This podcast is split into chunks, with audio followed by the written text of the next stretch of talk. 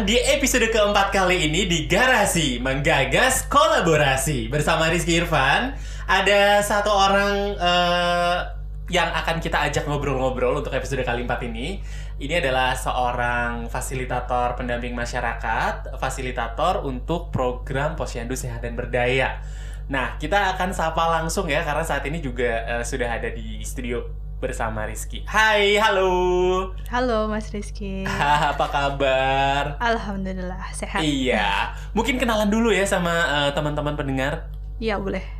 Silakan. Hmm, Jadi saya Ria Kusuma Perdani, Mhm. eh, salah satu fasilitator pendampingan untuk program Posyandu Sehat dan Berdaya di Siosar. Siosar. Nah, saya penasaran nih, Siosar itu di mana? Boleh diceritakan? Jadi Siosar itu adanya di Provinsi Sumatera Utara. Mhm. di Kabupaten Karo. Nah, Siosar ini sebenarnya adalah kawasan relokasi untuk eh, korban erupsi Gunung Sinabung. Oh, jadi ini memang lokasinya dibuat khusus untuk para korban yang menjadi eh, itu ya, apa korban bencana erupsi Gunung Sinabung. Iya, benar. Wow, g- eh, gimana tuh eh, di sana? Boleh nggak diceritain? Mungkin penasaran sih, karena saya juga eh, jarang banget nih dengar-dengar ada satu kawasan relokasi gitu ya. Saya juga belum pernah tinggal di sana. Boleh nggak diceritakan sedikit tentang Siosar tuh kayak gimana sih sebenarnya? Jadi Siosar itu itu awalnya hutan pinus. Mhm. Jadi hutan pinus milik negara lalu dialihfungsikan di situ dibangun rumah, terus ada eh, ladang untuk eh, warga di sana karena sebelum di kaki Gunung Sinabung itu kan pekerjaannya itu berladang. Jadi di situ mereka diberi em, pekerjaan yang sama dengan tempat sebelumnya gitu. Oke, termasuk diberi lahannya juga ya? Iya benar. Oke, nah eh, saat pertama kam- kali eh, ini kan Ria juga eh, yang saya dapat informasi adalah eh, fasilitator pertama untuk eh, pilot project program ini gitu Iya, ya. benar. Jadi begitu Ria eh, ditempatkan ke lokasi, kemudian datang ke Siosar dengan eh, berbekal mungkin oh program ini akan dilakukan dengan cara begini, cara begini itu eh, gimana dulu perasaan atau eh, bayangannya gimana sih dulu? Dulu awalnya ya belum ada bayangan apa-apa ya. Maksudnya Mhm. denger Siosar aja, Hah, di mana? Dan ternyata Oke. itu emang daerah baru gitu kan. Dan ya awalnya em, modal nekat aja mungkin ya. Maksudnya ya udah niatnya ikhlas aja, tulus aja. Nanti di sana Oke. mau gimana gimana kita hadapin gitu. Oh. Jadi kalau udah niatnya baik tuh harus memang ya udah gitu nanti Iya. kita hadapi aja gitu ya. Benar. Oke, nah eh, pas ditempatin di sana menjalankan program Posyandu nih keadaan Posyandu di sana seperti apa sih? Hmm. Waktu Ria pertama kali datang di sana. Jadi waktu pertama kali datang itu posyandunya masih satu kan di sana ada tiga desa. Mhm, ada tiga Jadi desa. tiga desa itu satu posyandu. Dan itu sebenarnya mereka eh, terhambat karena jauh ya antara Lokasi isu- desanya oh, lokasinya. berjauhan. Iya, itu yang membuat salah satu em, orang tuanya itu jarang datang ke posyandu. Mhm. Terus akhirnya di situ eh, menginisiasi membuat satu posyandu itu satu desa. Jadi sekarang itu sudah ada mm, satu posyandu untuk masing-masing desa. Oke, jadi dulunya awalnya memang pas baru datang masih gabung tiga Mhm. desa, sekarang udah dipisah. Iya. Masing-masing desa punya Posyandu. Iya.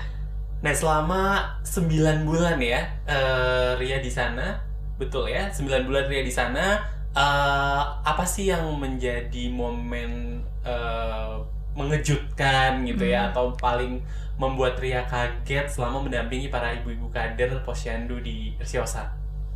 Yang pertama sih kebiasaan mereka itu berladang tuh bisa dari pagi sampai sore bahkan bisa habis habis maghrib gitu. Mhm. Udah malam itu baru pulang gitu kan. Oke. Jadi di situ kaget, hah? Jadi ak- di situ saya harus pendampingannya jadi harus malam hari kan. Jadi Mhm. otomatis itu sih yang kayak shocking momennya itu di situ. Jadi oh jadi oke kita beraktivitas malam hari gitu kan. Oke, jadi karena memang di sana sebagian besarnya berladang Iya. dan baru selesai malamnya itu jam berapa kalau? Ya mulainya itu biasanya jam 8 jam 8 malam baru mulai Iya, gitu ya benar. pendampingannya. Selesainya jam berapa tuh kalau jam 8 baru mulai? Jam 11 sampai jam 12 malam. Wow. Jadi makhluk malam gitu malam-malam kan. ya di sana ya. Oke, Iya. jadi itu benar-benar mengejutkan gitu ya. Iya. Nah, eh, selain tantangan jam malam eh, di sana maksudnya Hmm. harus ber eh, koordinasinya saat malam hari, apa sih tantangan yang Ria temukan saat mendampingi para kader di Siosar? Kan di sana posyandunya baru. Mhm. Bukan posyandunya aja yang baru, kadernya juga baru. Oke. Jadi Uh-huh. belum ada pengalaman sebelumnya kan. Nah, di Hmm. situ tantangannya buat saya gimana caranya supaya eh, kadernya itu benar-benar paham apa sih tugas dan perannya mereka Hmm. gitu untuk posyandu yang baru berdiri ini. Oke. Gitu. Jadi kan ada kader baru, posyandu baru. Nah, gimana nih cara ngajaknya? Karena kan itu adalah sesuatu yang baru gitu ya. Mm-mm. Di selain eh, baru bisa berkoordinasi saat malam, kemudian mereka juga orang baru. Apa sih strateginya yang waktu itu digunakan sama Ria untuk mendekati mereka untuk bisa eh, apa ya? Untuk bisa terlibat dalam program yang Ria bawa? Kemarin sih yang pertama itu meyakinkan kalau posyandu itu adalah milik desa, milik Mhm. bersama masyarakat, pemerintah desa, sama kader gitu. Terus yang kedua mengajak bantuan, minta bantuan dari luar dari pihak puskesmas, bidan desa gitu. Jadi kita sama-sama eh, berkolaborasi lah di sana. Gimana Hmm. caranya meyakinkan bahwa posyandu yang baru dibentuk ini adalah milik bersama. Jadi tanggung jawab bersama gitu. Itu. Oke, jadi memang ini tugas bersama gitu Iya. ya, karena uh, berdasarkan tugas bersama semua punya perannya masing-masing di situ. heeh. Nah, uh, saya jadi penasaran dulu uh, bagaimana sih kader ini memutuskan akhirnya mereka punya satu uh, keputusan untuk membuat di daerah eh di desanya masing-masing satu posyandu. Karena kan dulu semuanya gabung jadi satu gitu. Mm-mm. Boleh diceritain nggak? Atau bahkan mungkin Ria punya pengaruh di situ? Jadi em, awalnya itu karena tadi karena kalau misalkan satu posyandu di untuk tiga desa itu ada yang Mhm. terlalu jauh, jadi orang tuanya males segala macam Mhm. gitu. Itu yang jadi salah satu alasan eh, kader juga atau bidan desa juga itu pingin Mhm. ada posyandu di setiap desanya. Oke. Nah, terus untuk ada beberapa kader yang dia beralasan kalau eh, kenapa sih motivasinya untuk ingin bergabung untuk jadi kader gitu. Kader kan relawan ya, Betul. maksudnya suka relawan gitu, bukan sebuah pekerjaan yang pasti gitu. Mhm. Jadi mereka ternyata ada yang sebelumnya itu punya pengalaman gagal AC eksklusif. Oh, Oke, jadi Gitu. berawal dari kegagalan Iya, ya. heeh. jadi dari situ kan dapat eh, pelatihan kader. Nah, di Mhm. situ eh, mereka bertekad supaya gimana caranya ibu-ibu ibu-ibu yang lain itu nggak gagal aksi eksklusif. Luar biasa ya. Jadi kayak motivasinya adalah kalau saya gagal, justru dia pengen orang lain nggak gagal. Iya benar. Oke, itu itu eh, buat saya sesuatu yang yang sangat bagus sih. Karena kadang-kadang kalau kita gagal, ya nggak peduli juga yang lain ikut Mm-mm, gagal. benar, Tapi ini di benar. saat yang saya gagal, saya pengen orang lain nggak gagal seperti Iya. saya. Iya. Nah, selama 9 bulan eh, Ria di sana, menurut Ria apa sih hal yang paling membanggakan terjadi atau perubahan-perubahan apa yang membuat Ria cukup senang gitu ya Hmm. mendampingi para kader di sana? Jadi ada salah satu kader di Posyandu Flamboyan. Mhm. Itu mereka eh, terpilih untuk mengikuti perlombaan kader tingkat Kabupaten Karo. Wah, oke. Jadi ini tingkatnya bukan kecamatan lagi ya? Iya, udah Oh, udah kabupaten. kabupaten. Kan berarti ada tingkat ka- mereka di desa ya berarti. Iya, di desa. Perwakilan desa Iya. maju ke kabupaten. kabupaten. Hmm. Dan itu mereka bisa dapat juara dua gitu. Itu di luar ekspektasi yang di sini posisinya kadernya baru, belum ada Mhm. pengalaman dan mereka eh, bersaing dengan kader-kader yang sudah berpengalaman, posyandunya Aha. sudah lama dan mereka bisa membuktikan bahwa mereka itu eh, nggak kalah sama mereka-mereka yang sudah lama gitu. Keren banget. Nah, eh, Ria, kan Ria juga mendampingi mereka gitu Hmm. ya.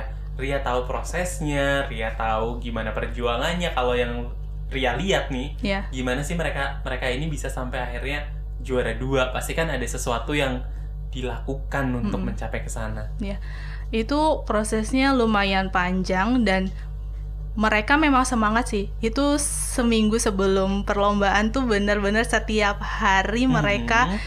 eh, minta untuk diskusi bareng. Oke. Jadi belajar bersama. Padahal sebelum-sebelumnya itu untuk pelatihan satu minggu sekali aja agak susah gitu kan untuk Oke. mengatur waktunya. Ini Mhm. mereka semangatnya karena mereka ingin menjadi motivasi untuk posyandu yang dua lainnya sebenarnya. Oke, jadi mereka juga pengen jadi motivasi untuk teman-teman di uh, dua posyandu desa yang Ha-ha. berbeda yang Iya, berdekatan benar. gitu Iya, ya. Oke.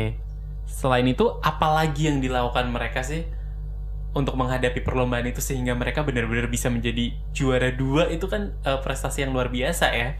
Iya, itu mereka eh, belajarnya bukan hanya teori ya. Mhm. Di situ jadi perlombaannya tuh ada eh, praktik posyandu, praktik menimbang, praktik memberikan penyuluhan. Nah, mereka itu eh, latihannya juga langsung eh, melakukan penyuluhan gitu. Oke, dia jadi selain belajar teori langsung dibarengi dengan belajar Praktik. prakteknya langsung. Iya. Oke. Nah, em, selain mungkin yang paling membanggakan adalah perubahan yang membuat seorang kader eh, berarti itu berkelompok ya? Iya. Kader dari salah satu desa itu memenangkan perlombaan posyandu kader posyandu di tingkat kabupaten. Mhm. Menurut Ria selama 9 bulan nih, apa sih perubahan signifikan yang terjadi di Siosar? Yang pertama dari partisipasi orang tua untuk datang ke posyandu. Mhm. Dulu itu di bawah 50%. Oke. Nah, jadi kalau eh, setelah program pendampingan ini Mhm. itu bisa 70 sampai 80%. Nah, itu kan eh, salah satu pertanda baik di mana Mhm. berarti orang tuanya itu lebih aware dengan kesehatan atau tumbuh kembang anak balitanya gitu. Oke, jadi naik eh, signifikan ya, jadi Iya. 70 atau 80% yang hadir gitu iya, ya. Oke, nah eh, itu kan juga tadi sama kayak juara dua di kabupaten ini naik jadi 70 sampai 80. Itu apa aja sih yang dilakukan biar angka partisipasinya naik itu apa sih strategi-strateginya yang dilakukan? Yang utama sih pendekatan ya. Jadi Mhm. dan motivasi. Jadi motivasi untuk kadernya supaya gimana caranya lebih dekat dengan orang tua, lebih ada komunikasi dan interaksi. Mhm. Soalnya kalau sebelumnya itu mereka jalan sendiri-sendiri gitu. Jadi kadang kader itu merasa diremehkan atau tidak percaya diri atau tidak dianggap gitu Oke. dengan orang tua. Tapi sekarang udah saling menghargai eh, satu sama lain. Jadi kader menghargai orang tua, orang tua juga menghargai kader. Jadi ada komunikasi dan interaksi yang baik antara kedua orang tua dan kadernya nah, dan ya. kadernya dan juga ada dukungan dari pemerintah desa sih itu yang utama. Oke, du- bentuk dukungan dari pemerintah desa itu apa? Itu ada anggaran khusus untuk Mhm. posyandu untuk kegiatan posyandu seperti untuk uh, pembuatan makanan tambahan di setiap hari buka posyandu Mhm. atau di luar hari buka posyandu. Jadi ada satu desa yang dia memberikan makanan tambahan dua kali dalam sebulan. Biasanya kan satu kali. Oke, jadi itu karena disokong dari dana eh, desa pemerintah desa iya, ya. iya. Luar biasa. Jadi sepertinya kalau kita bilang kolaborasi, kolaborasi juga sudah mulai terjalin ya di sana ya. Iya, Antara benar. kader tadi orang tua juga udah menghargai, Mm-mm. kemudian pemerintah desa juga mendukung. Semoga sih keberlanjutannya eh, bisa terus-menerus eh, berubah ke arah yang lebih baik gitu ya. Amin, Oke. amin. Amin. Nah, di sana sendiri kan ini kita tadi selalu ngebahas kader yang berubah, posyandu juga yang semakin baik gitu Mm-mm. ya. Kalau yang Ria rasakan sebagai Mm-mm. fasilitator, ada nggak sih yang yang menurut Ria berubah dari dalam diri Ria sendiri sebelum menjadi fasilitator dan saat 9 bulan setelah jadi fasilitator tuh kira-kira ada nggak sih yang berubah? Wah banyak banget ini sih mas kayaknya. Selain perubahan berat badan mungkin Iya. ya karena di sana asupannya mungkin eh, bergizi gitu. Terus udaranya dingin juga. Udaranya kan. dingin ya. Oke, itu luar biasa. Ada nggak selain selain itu tadi maksudnya? Ada. Nah, eh, boleh nggak diceritain? yang pertama itu lebih ke terlatih untuk merespon sebuah keadaan ya. Itu Oke. positif atau negatif. Jadi Mhm. yang tadi da- yang awal kembali ke awal tadi kayak ya udah kita yang penting niatnya ikhlas nanti di sana terjadi apa ya kita respon aja gitu Oh, jadi merespon keadaan gitu. merespon keadaan itu netral aja Iya, gitu kayaknya ya. heeh. Baik itu negatif, baik itu positif, ya kita hadapi gitu. Iya, Nggak benar. usah terlalu dipikirin Benar, kayaknya ya. iya. itu yang berubah. Iya. Apalagi katanya tadi kan banyak gitu Iya. ya. terus lebih ke komunikasi itu adalah kunci kayaknya Wes, kunci adalah komunikasi. Punya pengalaman nggak? Maksudnya ini kan pembelajarannya mungkin kristalisasi dari pengalaman-pengalaman gitu ya. iya Eh, komunikasi adalah kunci. Boleh nggak diceritakan lebih?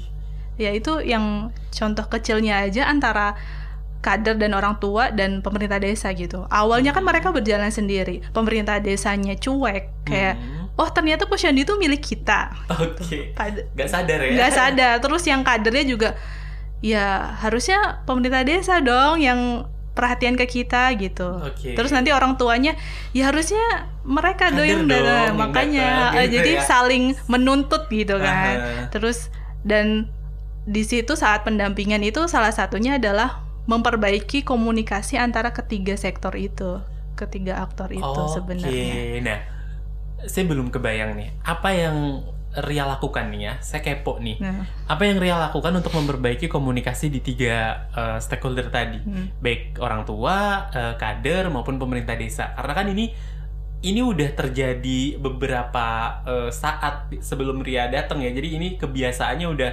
berulang gitu. Mm-mm. Kemudian gimana sih caranya dari kebiasaan yang berulang itu Ria melakukan apa intervensinya? Mengulang juga Oke, mengulang juga. mengulang mengulang pendekatan, mengulang penjelasan bahwa memang posyandu itu adalah milik desa, kader Mhm. dan masyarakat itu sendiri gitu. Kalau cuman satu sektor aja yang jalan kan pincang, jadi Mhm. nggak nggak bagus nanti hasilnya gitu. Itu yang selalu berulang-ulang Disampaikan, disampaikan, Ria. iya. Sampai akhirnya titik titik temunya itu di mana? Saat ada kegiatan forum multi stakeholder, Oke. Nah, uh-huh. itu kan eh, dari puskesmas, dari pemerintahan desa, kader itu berkumpul. Jadi di Oke. situ eh, merencanakan tindak lanjut yang berhubungan dengan kegiatan posyandu. Mhm. Jadi me- menentukan mimpi, mimpi dari desa itu, dari posyandu itu sendiri. Mhm. Jadi Dan- setiap desa atas posyandunya itu mimpinya pengennya apa sih? Iya, gitu ya? jadi di situ mereka menyusun sendiri. Jadi kayak ya itu memang kalau misalkan eh, dari inisiatif sendiri kan rasa tanggung jawabnya lebih gitu Oke, kan. kepemilikannya juga Ha-ha, lebih gitu ya, iya. karena ini adalah mimpi saya, jadi Iya, saya harus ha-ha. perjuangkan. Iya, di situ sih Oke. waktu forum multi stakeholder itu. Siap. Tadi berarti udah ada dua ya. Ada lagi nggak selain itu yang berubah dari dalam diri Ria gitu ya selama 9 bulan? Oh ada, Mhm. Yakin sama kemampuan diri sendiri. Oke, ini kayaknya eh, juga ada cerita di baliknya nih. Boleh nggak diceritain? Emangnya dulu nggak seyakin itu atau gimana? Jadi ini dimulai saat jadi awalnya itu kan nggak 9 bulan nih Mhm. ceritanya. Jadi awalnya enam bulan. Oke. Setelah itu eh, ada evaluasi dan ditambah akhirnya tiga bulan lagi Mhm. gitu.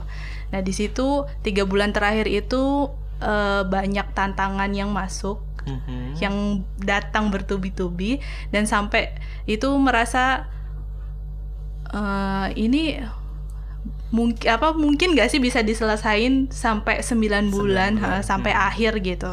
Dan di situ kayak langsung yakin karena memang kamu yang dipilih di sini, kamu pasti yang paling kuat di sini, yang pasti bisa menghadapi keadaan ini tuh ya pasti kamu gitu. Kalau kamu nggak kuat pasti bukan kamu yang dipilih gitu. Wow, sebuah insight yang menarik ya sebenarnya ya. Iya. Kamu itu hanya akan diberi kalau kamu kuat. Iya benar. Kalau kalau udah sampai sini tuh ya berarti kamu yang udah dipilih Oke, gitu. jadi eh, s- sebenarnya kalau misalnya ini eh, dipikirkan oleh yang lain juga semuanya kayaknya akan bisa gitu ya, akan berdaya. Iya benar benar benar. Memberdayakan diri sendiri bukan cuma memberdayakan para kader. Iya. Oke, eh, luar biasa banget Ria insight-insightnya. Eh, saya pengen deh satu kalimat atau dua kalimat yang menurut Ria menjadi kunci.